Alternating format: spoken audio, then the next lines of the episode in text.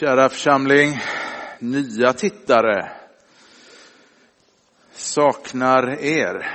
Nu är jag glad att inte det här rummet är helt tomt. Jag har mina tekniker, jag har Anders som spelar, men vad saknad du är. Och du får gärna skriva i kommentarsfältet om du nu har Facebook att du är med på mötet. Det är alltid roligt att läsa vilka som har varit med och kanske också skriva någon hälsning. Vi ber. Helig Gud, vi tackar dig för att du är mitt ibland oss. Du är där hemma, du är här i kyrkan, Herre. Ja, vi får också säga Gud att du är också med ute i vår värld. Du håller hela världen i din hand. Herre, när det ser så oroligt och kanske också mörkt ut så glömmer vi oftast att du är ljuset som lyser i mörkret. Och mörkret har inte övervunnit det, Herre. Herre, nu går vi in i adventstid och juletid och Herre, mer än någonsin får vi påminna oss Gud om att det finns ett ljus som aldrig brinner ner och slocknar, aldrig den där tynande veken, Herre, som inte riktigt övervinner eller kan stå emot den där vindpusten. Herre, vi tackar dig. Vi proklamerar verkligen ljuset. Ljuset över alla andra ljus. Jesus Kristus. Herre, välsigna den här stunden, den här gudstjänsten. Vi ber så i Jesu namn. Amen. Ja, alltså den här hösten har inte bara präglats av corona utan om vi backar till september så debatterade man särskilt i riksdagen om gängkriminaliteten och skjutningarna. Och det gjordes nyligen en undersökning utav Novus och där framkom, eller där svarar nio av tio svenskar att förebyggande åtgärder som mer resurser till skolan är viktiga för att bekämpa kriminaliteten. Och svaren, de visar också ett starkt stöd för st hårdare straff och fler poliser. Den här enkäten bevisar att människor är mycket noga med att brottslingar fångas in, ställt till svars och att rättvisa skipas. Jag tror att du liksom jag är överens om detta och många människor, säkert de allra flesta, är överens med oss om det. Men hur är det med den pandemi som just nu blåser över världen? Vem ska ställas till svars för den? Ja, USAs nuvarande president, han gör ett försök genom att skylla eller anklaga Kina. Men för det finns inga belägg. Men han har rätt i en sak. Missförhållanden och orättvisor får oss människor att åberopa rättvisa, upprättelse och bot. Hur ofta har inte jag den senaste tiden suckat Jesus kom snart. Längtan efter en bättre värld har nog aldrig varit större i mig än vad den är just nu. Och kanske håller du där hemma med. Passande nog är rubriken för kyrkoåret idag domsöndagen, Kristi återkomst. Nu låter kanske inte dom så positivt, men faktum är att just domsöndagen påminner oss om att en bättre och rättvisare värld är i antågande. En vacker dag ska Jesus komma tillbaka och lyfta fram orättvisorna i ljuset och ställa de oskyldiga, eller de skyldiga, förlåt mig, de skyldiga till svars. Jag hämtar min predikotext ifrån Bibelns sista bok, Uppenbarelsebokens tjugonde kapitel, vers 11 till 15. Och dessa verser kommer att komma upp på skärmen för dig också. Jag läser. Johannes han skriver, jag såg en stor vit tron och honom som satt på den. För hans ansikte flydde jord och himmel och det fanns ingen plats för dem. Och jag såg de döda, stora och små, stå inför tronen. Och böcker öppnades och ännu en bok öppnades, Livets bok. Och de döda dömdes efter sina gärningar och det, efter det som stod skrivet i böckerna. Och havet gav igen de döda som fanns i det och döden och helvetet gav igen de döda som fanns i dem och var och en dömdes efter sina gärningar. Och döden och helvetet kastades i eldsjön. Detta, det vill säga eldsjön, är den andra döden. Och om någon inte fanns skriven i Livets bok kastades han i eldsjön. Varför hör man sällan någon predika över sådana bibeltexter numera? Jag tror att det enda rimliga svaret är att vi inte längre tror att det är sant. Sådana bibeltexter menar man ska tolkas bildligt, inte bokstavligt. Så istället för att hålla fast vid och söka förstå Bibelns undervisning så tar man avstånd ifrån det med ett urvattnat evangelium som följd. Ett sånt evangelium handlar bara om vad man blir frälst till och inte också vad man blir frälst ifrån. Men vi måste fråga oss, stryker Gud verkligen under på ett sådant urvattnat evangelium där ord som synd, död, evigt förlorad rensats bort? Minns vad Satan sa i en orms skepnad till de första människorna i Edens lustgård. Har Gud verkligen sagt att ni inte får äta av alla träd i Edens lustgård? Och sen hans första lugn. Ni ska visst inte dö. Och så läser vi sen hur det gick Människan dog precis så som Gud hade förutsagt. Och jag tänker att om Satan bluffade den gången, varför skulle han inte göra det igen?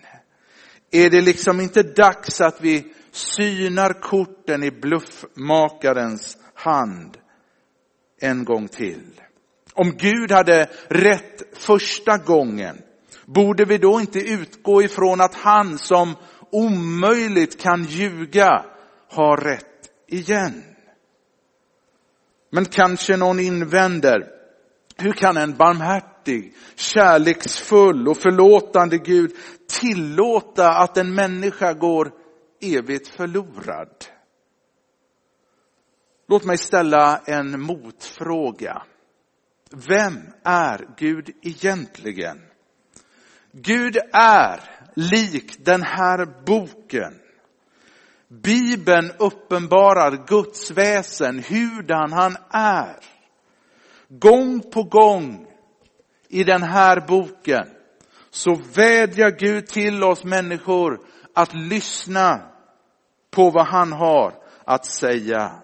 Han talar genom profeter, genom apostlar, predikanter som på Guds vägnar uppmanar människor att vända om.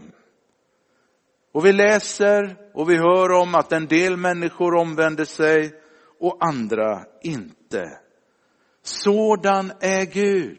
Han låter oss i Bibeln veta allt det vi behöver veta för att bli frälsta, komma till tro och bli räddade. Vem är Gud mer? Gud är också ordningens Gud. Överallt runt omkring oss finns lagar, synliga såväl som osynliga, vars syfte är att skapa ordning och reda. Gå ut en stjärnklar kväll och betrakta himlavalvet. Stjärnorna och månen så kommer du att förstå vad jag menar. Likt ett vackert pärlhalsband så hänger de fast på sin givna plats på himlavalvet. Likaså är solen, som numera tyvärr är väldigt sällsynt, ordnad på ett perfekt avstånd ifrån jorden. Överallt i universum så finns lagar vars syfte är att skapa ordning och välbefinnande för oss här nere på jorden. Ett brott mot dessa lagar får konsekvenser, vilket vi också ser i och med alla naturkatastrofer. Samma sak gäller ju för ordningsmakten, rättsväsendet på jorden, vars uppgift är att se till så att lagar och en bestämd ordning efterföljs. Försök att provocera en polis om du betvivlar det jag säger. Om du går för långt är risken stor att du blir gripen. På bron över till Klädesholmen så var det maxgräns på 30 kilometer. Nej, det var 50 kilometer och så slog det om när man kom till ön till 30 kilometer. Och det var så lätt i nedförslutningen att man hade ju fortfarande 50.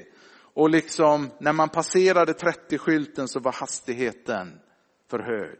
Och polisen var smart. Han stod gärna där och liksom tog fast, inte bara en utan ganska många. Och så en dag hade jag hämtat eh, min son och hans kompisar ifrån skolan. Vi körde där över bron. Och mycket riktigt, med för hög hastighet så blir jag invinkad av polisen. Och jag sitter där med min son och hans två kompisar i baksätet och bara skäms. Och så säger polisen, nu hade du tur. För jag har precis plockat ner min kamera. Men om den hade varit uppe så hade du garanterat blivit av med körkortet. Och han hade en sån, jag, jag måste beundra honom, han hade ett sånt röstläge. Han var inte kränkande, men han hade ett sånt röstläge att någonting hände i mig. Så aldrig mer körde jag för fort över den där gränsen. Och jag kan säga, det var inte läge där och då att tjafsa emot polisen. På samma sätt är det med Guds lag. De som rättar sig efter Guds lag blir välsignade. Att trotsa dem får förödande konsekvenser. Men vad kan vi säga om Gud mer? Vem är han? Jo, men Gud är lik sin son Jesus Kristus. Vi läser att Jesus kom till den här världen för att visa oss vem Gud är. När Jesus talade förundrades alla som lyssnade över de nådens ord som kom ur hans mun. Till slut dog han i vårt ställe och numera sitter han på Guds högra sida och manar gott för oss. Sådan är Gud. Men glöm inte, det är från Jesus vi hämtar allt. Det vi vet om domen, döden och fördömelsen. Mer än någon annan i Bibeln så talar Jesus om den slutliga domen. Lyssna till avslutningen i Johannes evangeliets tredje kapitel. Den som tror på sonen har evigt liv. Men den som inte lyder sonen ska inte se livet, utan Guds vrede blir kvar över honom. Alltså samma frälsare som kom till den här världen för att dö i vårt ställe. I samma frälsare som talar om den dom som väntar dem som vägrar tro. Jag har ofta, kanske har du det också, funderat över varför Gud valde att bli människa. Vad var egentligen hans syfte? Somliga skulle säga att ja, men han kom ju för att hjälpa oss att bli goda. Men när jag läser min bibel så säger min bibel ingenting om det. Däremot är bibeln tydlig med att Jesus kom för att dö för våra synder och för att rädda oss från att gå under. Han kom i ditt ställe för att du skulle få samma andliga, fullkomliga, himmelska liv som han. Sådan är Gud, en uppoffrande, kärleksfull far. Lyssna till orden i psalm 103. Barmhärtig och nådige Herren, sen till vrede och stor i nåd. Så som en far förbarmar sig över barnen, så förbarmar sig Herren över dem som vördar honom.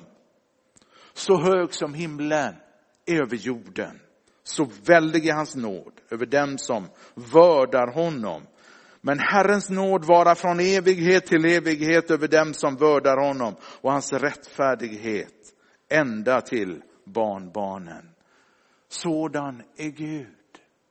Jag tror att de allra flesta utav oss är överens om att en pappa som ser stupet framför barnet och inte ingriper är oerhört obarmhärtig. Det är en del av Guds barmhärtighet att han på förhand talar om för oss vad som kommer hända vid tidens slut. Är en doktor obarmhärtig som talar om för en patient att han eller hon kommer att dö om de fortsätter försumma sin hälsa? Nej. Han vill ju bara patientens bästa. Eftersom Gud vill människans bästa talar han också på förhand om vad som kommer att hända med den människa som försummar sin andliga hälsa här och nu. Och det är så uppenbarelsebokens tjugonde kapitel som vi nyss läste ska uppfattas. Vi får, vi får av Jesus veta vad som ska hända vid tidens slut. Och vi läste att innan evigheten tar vid, det som beskrivs i kapitel 21 och 22, skall en stor vit tron visa sig. Denna stora vita tron är ett uttryck för Guds fullkomligt rena rättvisa. För hans ansikte, som vi får förmoda i Kristus, skall jord och himmel fly. Och aposteln Petrus han beskriver detta på ett dramatiskt sätt hur de ska liksom upplösas som av en våldsam brand. Och jag tänker att Petrus han kunde bara ha fått detta ifrån Jesus. Genom denna våldsamma brand ska Gud rena jorden och himla kropparna och därefter så skall den rättvise domaren ta itu med de människor som ännu inte blivit dömda. Den första uppståndelsen, alltså den i kapitel 20, vers 4 till 6, omfattar Guds folk i alla tider. Men nu läser vi om den andra uppståndelsen, den som inbegriper alla andra människor, de ofrälsta. Och det är dessa människor som här träder fram inför Guds tron. Och jag såg de döda, stora och små, stå inför tronen. Och havet ska ge igen de döda som fanns i det, liksom döden och helvetet och var och en dömdes efter sina gärningar. Just att de döms efter sina gärningar måste betyda att inte de kristna är där eftersom de blir frälsta av nåd och inte av gärningar. Lägg märke till hur tyst det är. Domen är så rättvis att inga invändningar hörs. Och böcker öppnades och ännu en bok öppnades, Livets bok och de döda dömdes efter sina gärningar. Efter det som stod skrivet i böckerna. Någon har sagt att denna Livets bok är en backup avsedd att se till så att ingen människa döms orättvist. Som en säkerhetsåtgärd så ber Gud den ansvarige ängeln att söka igenom Livets bok och se om man kan hitta namnet på den åtalade. Och ängeln svarar, nej, jag ser inte att den åtalade någon gång i sitt liv vänt om och sagt ja till Jesus och tagit emot honom i sitt hjärta. Och då läser vi, då ska Gud svara den åtalade. Vad jag minns så gav jag dig flera tillfällen, mer än en gång, att vända om. Men vad gjorde du? Den åtalade svarar dessvärre ingenting. Var poängen efter den åtalades namn skriver förlorad. Så är rättegången över, böckerna slås ihop Domen fälld, den åtalades chanser är slut. Vägrar man att tro på den enda som kan rädda ens liv, så finns det inget mer Gud kan göra. Väljer du att inte tro på att Jesus Kristus dog i ditt ställe, så mister du den enda möjligheten att bli räddad på domens dag. Jag lovar dig, själv skulle jag aldrig våga träda fram inför Guds tron och förlita mig på mina egna gärningar. För att få sitt namn skrivet i Livets bok måste man överge tron på sin egen rättfärdighet. Paulus skriver till den lilla församlingen i Galatien, men vi vet att människan inte förklaras rättfärdig genom laggärningar utan genom tro på Jesus Kristus. Därför har också vi satt vår tro till Jesus Kristus. För att stå som rättfärdiga genom tro på Kristus och inte genom laggärningar. Genom laggärningar blir ingen människa rättfärdig. Alltså på domens dag hjälper ingenting annat än tron på Jesu Kristi fullkomliga och perfekta rättfärdighet. Ingen annan bevisning hjälper eller håller måttet i brottsmålet. Det är därför Gud gång på gång i Bibeln vädjar till människan, vänd om. Hesekiel skriver på Guds uppdrag, svara dem, så sant jag lever, säger Herren, jag glädjer mig inte åt den ogudaktiges död. Istället vill jag att den ogudaktige vänder om från sin väg och får leva. Vänd om, vänd om från era onda vägar. Ni vill väl inte dö, ni av Israels hus. På samma sätt så skriver Paulus för samma uppdragsgivare. Som Guds medarbetare uppmanar vi er också att ta emot Guds nåd så att den blir till nytta. Han säger ju, jag bönhör dig i nådens tid. Jag hjälper dig på frälsningens dag. Nu är den rätta tiden. Nu är frälsningens dag. Jesus Kristus kom till världen för att dö i ditt ställe. Jag säger det om och om igen. För att hjälpa dig på frälsningens dag. Måtte människor upptäcka det i tid. Var det kanske det som vi som församling fick i uppdrag att göra? Att gå ut i hela världen och göra alla folk till lärjungar. Jag vill avsluta med en berättelse. En pappa gick varje dag under 20 års tid ut till tågstationen för att möta tåget. 20 år tidigare hade hans enda son stigit på det tåget utan att säga ett ord om vart han skulle. Och aldrig hörde han heller av sig efter det. Under dessa 20 år gick pappan varje dag till tågstationen i hopp om att sonen en dag skulle kliva av tåget. Men sonen dök aldrig upp och pappan dog djupt förkrossad. En sorglig historia. Ändå är den ingenting mot den smärta som Jesus måste känna när han vädjar till människor att vända om och de inte gör det. Vad gäller oss som tror så är domen för alltid förbi. Domens tunga börda har redan kastats på Jesus Kristus. Han har dött i ditt ställe. Han har ställt dig på uppståndelsens nya befriade område där domen inte kan nå dig.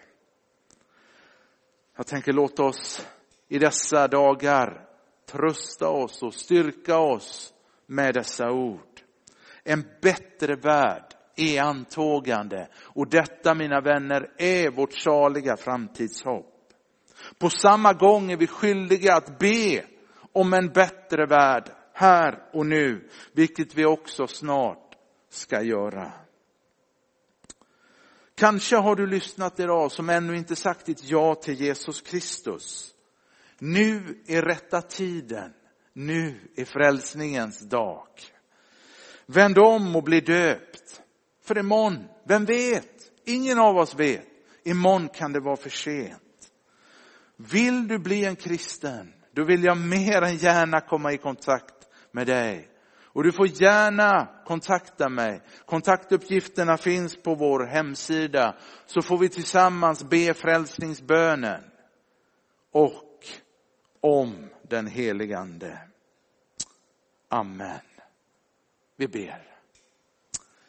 Helig Gud, vill vi tacka dig för att du mitt i all denna oreda ändå representerar någonting sant, rätt och rent, någonting fullkomligt. Herre, någonting som ska bli vårt en vacker dag.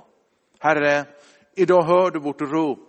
Idag ser du vår längtan efter en bättre värld. Herre, idag vill vi proklamera ut och predika att det finns en verklighet som är långt mycket bättre än den vi ser idag. Herre, vi ber om förlåtelse, Herre, för den trasighet som vi själva som mänsklighet bär skulden till. Herre, vi ber om förlåtelse och vi ber, Herre, också kom snart, Herre. Herre, vi längtar efter detta bättre, detta helare, detta renare, detta fullkomliga, detta himmelska. Herre, vi ber, ske din vilja så som i himmelen, så också på jorden. Herre, kom och läk. Vi ber så i Jesu namn och vi ber när vi går in sen Gud i denna bönestund tillsammans med kyrkligheten, Sveriges kyrklighet så ber vi att du ska vara extra nära. I Jesu namn. Amen.